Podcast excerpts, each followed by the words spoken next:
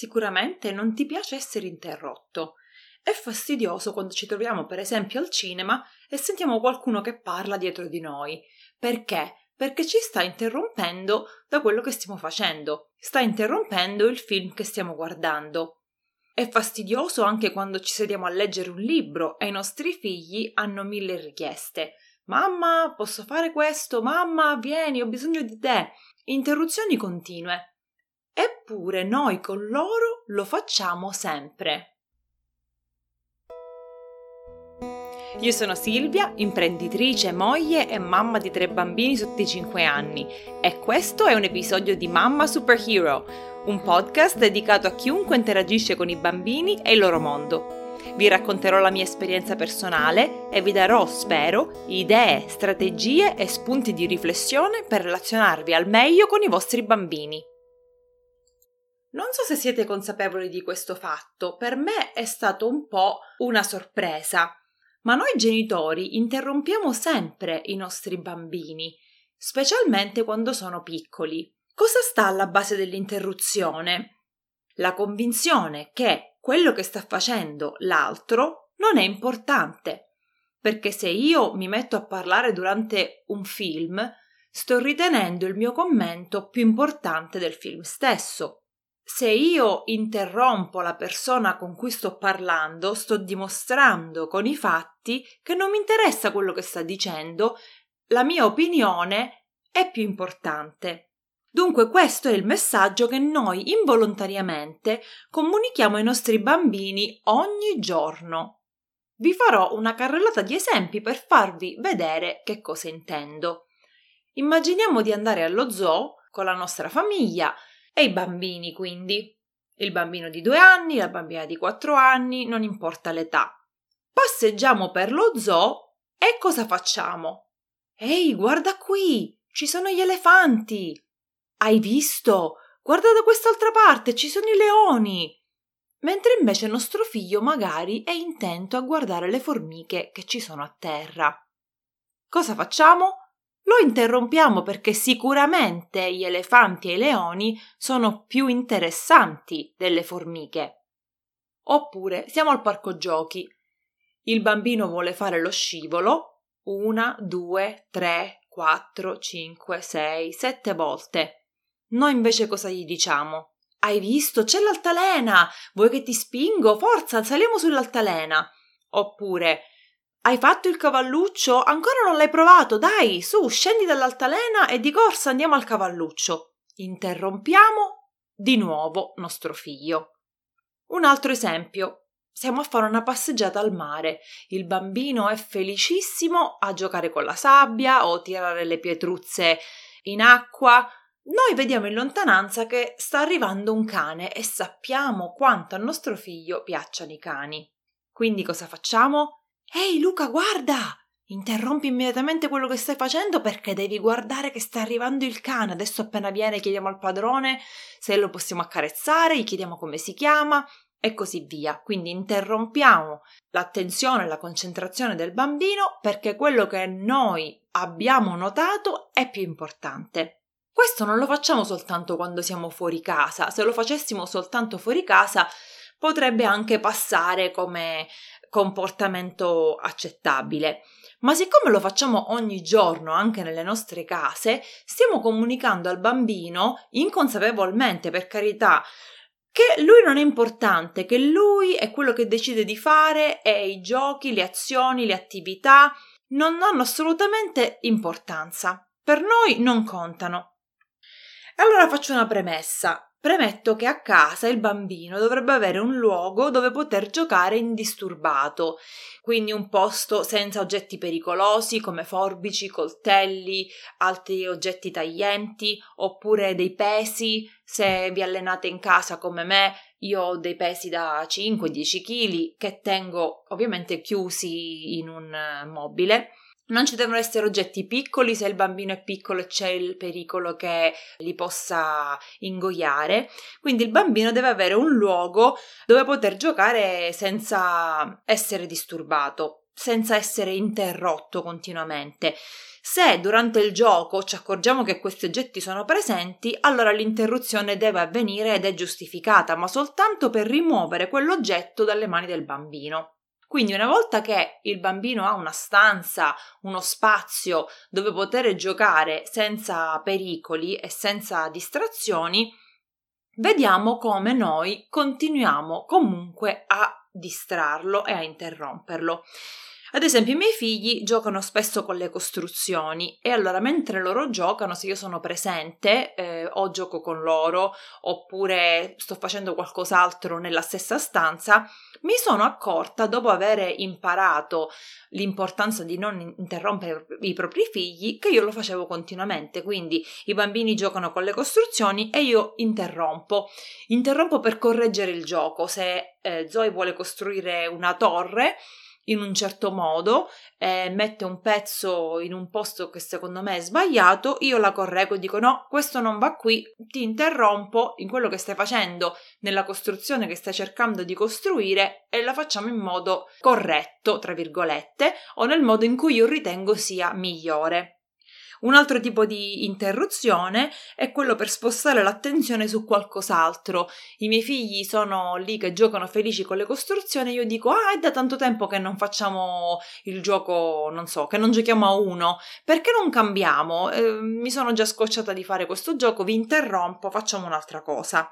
Il terzo tipo di interruzione è Un'interruzione dovuta a questioni di tempo, mm, per esempio la cena è pronta o dobbiamo uscire o dovete andarvi a fare il bagnetto, per cui interrompo il gioco nel quale siete coinvolti.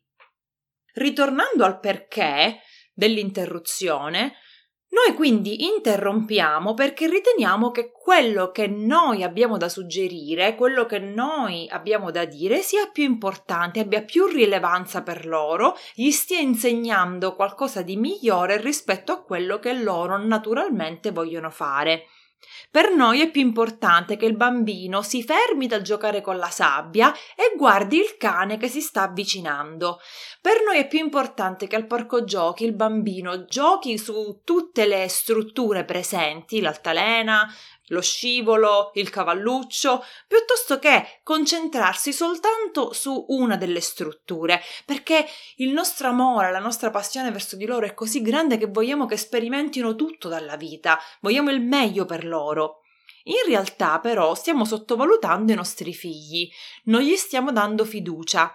In realtà i bambini sanno meglio di noi quello che devono imparare e in particolare stanno imparando ad imparare. Quindi se mio figlio allo zoo preferisce guardare le formichine, evidentemente è affascinato da queste da questi insetti minuscoli. Evidentemente sta imparando che esistono animali grandi come gli elefanti, che vedrà quando è pronto a, guardarli, ed animali piccoli come gli insetti. Magari sta contando le, le zampe che le formiche hanno. Le formiche hanno zampe? Sì, giusto, hanno sei piedi, no? Sei zampe, come si chiamano? Magari sta contando le zampe delle formiche.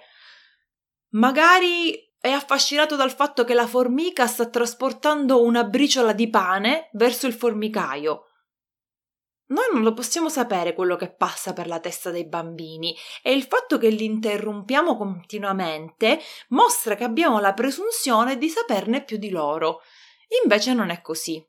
Non è così perché l'essere umano è di natura portato a imparare, a conquistare, a esplorare, a scoprire cose nuove. Qual è il nostro ruolo? Noi pensiamo che il nostro ruolo sia continuamente quello di insegnare e, e in, infilare nella testa dei bambini tutta la conoscenza e tutte le informazioni possibili e immaginabili affinché nostro figlio abbia successo nella vita. È esattamente lo, l'opposto. Nostro figlio può avere successo nella vita se impara a impegnarsi, se impara a concentrarsi su qualcosa, se riesce a non distrarsi, a non essere interrotto, ma a concentrare tutta la sua attenzione sul compito che deve completare. Quindi nel momento in cui la nostra interruzione è per correggere il gioco, io lì vi dico fate un passo indietro. Lasciate che vostro figlio giochi in maniera sbagliata, lasciate che vostro figlio faccia le costruzioni in maniera diversa da come lo fareste voi. Lasciate che impari da solo che quel pezzettino del puzzle non va lì dove lui sta cercando di metterlo, ma va da un'altra parte e cercate di restare osservatori. Il tipo di interruzione numero due, quindi per spostare l'attenzione da una cosa all'altra, anche quella può essere evitata se noi abbiamo fiducia che i nostri figli stanno imparando quello di cui hanno bisogno. Perché disturbare un bambino che gioca pacificamente con le costruzioni per fare un altro gioco. Se io a volte non voglio giocare in un certo modo, ma loro vogliono giocare con qualcosa, dico va bene, io mi siedo qui e vi guardo, voi continuate, quando siete pronti a fare un altro gioco, mi unisco a voi. Oppure se mio figlio vuole fare lo scivolo dieci volte, chi sono io per dirgli di fare qualche altra cosa? È giusto che lui segua il suo istinto perché in questo modo impara ad avere anche fiducia di se stesso, ad essere sicuro di sé. Se al parco giochi il bambino non vuole giocare su nessuna struttura, ma vuole camminare in equilibrio sul bordo del, del vialetto, perché non potrebbe farlo? Sta facendo qualcosa di male, forse? No, sta facendo esattamente quello che deve fare, quello che il suo cervello gli dice di fare, perché tra l'altro camminare in equilibrio su muretti o sulle strisce o su una trave stimola il sistema vestibolare che è responsabile della lettura. Quindi un bambino in età prescolare, quindi tra i 2, 3, 4 anni, che è fissato a camminare sul bordo del marciapiede o sui muretti o su delle travi stando in equilibrio, non è capriccioso, non è spericolato, sta semplicemente sviluppando delle capacità fondamentali per lui. Ad esempio, un deficit del sistema vestibolare può causare problemi alla vista o alla lettura, quindi in maniera completamente innata, completamente naturale, il bambino sta promuovendo una capacità. E allora non va interrotto, non va scoraggiato, non va rimproverato. Dobbiamo seguire i nostri figli più di quanto non crediamo, perché loro hanno dentro di sé tutto il potenziale già di diventare adulti. Non dobbiamo stare lì noi ad ossessionarli e a, a riindirizzare la loro attenzione, a spostarli da un punto a un altro, ma dobbiamo sviluppare autonomia, capacità di essere indipendente, fiducia in se stessi, sicurezza in se stessi. Anche per il tipo di interruzione numero 3, cioè che è arrivato il momento di fare qualche altra cosa, anche lì possiamo un po' affinare in un certo senso il nostro approccio, perché possiamo aspettare un momento favorevole per interrompere. Se vediamo che il nostro figlio è intento a costruire un castello e noi diciamo è ora di cena. Quando è ora di cena si lascia tutto, si molla tutto e si parte per la tavola. Beh, possiamo aspettare nel bambino un piccolo cenno.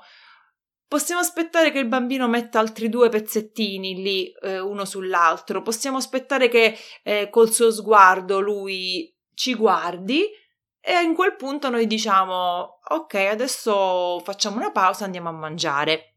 Perché d'altronde quei 5-10 secondi in più a noi a noi non penso facciano una gran differenza, ma per il bambino sì, perché stiamo rispettando i suoi spazi, i suoi tempi, stiamo rispettando quell'attività a cui lui si sta dedicando.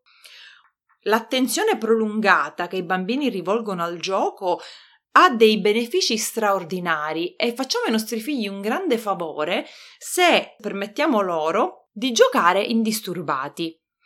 Prima di tutto il gioco indisturbato e prolungato aumenta la capacità di concentrazione del bambino. Se il bambino non è continuamente interrotto, lui riesce a concentrarsi per periodi di tempo maggiore.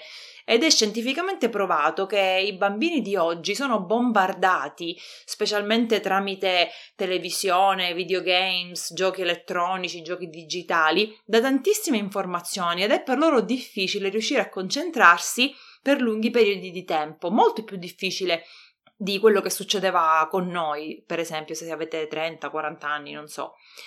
Molto più difficile e queste difficoltà si ripercuotono sulla scuola, sulla capacità di stare seduti, sulla capacità di ascoltare l'insegnante, di ubbidire e rispondere positivamente alle indicazioni e alle istruzioni che vengono date.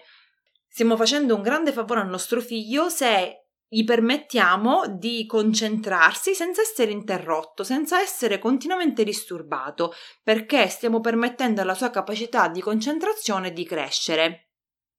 Inoltre gli permettiamo di esplorare e scoprire in modo indipendente e anche questa è un'ottima qualità da avere da adulti. Studiare, mettersi lì attenti, concentrati finché quel compito non eh, si completa. Inoltre, quando i bambini giocano, utilizzano l'immaginazione, la fantasia, magari si esprimono con linguaggio anche se stanno giocando da soli, fanno parlare quei pezzetti con cui giocano, le costruzioni, gli animali, i dinosauri.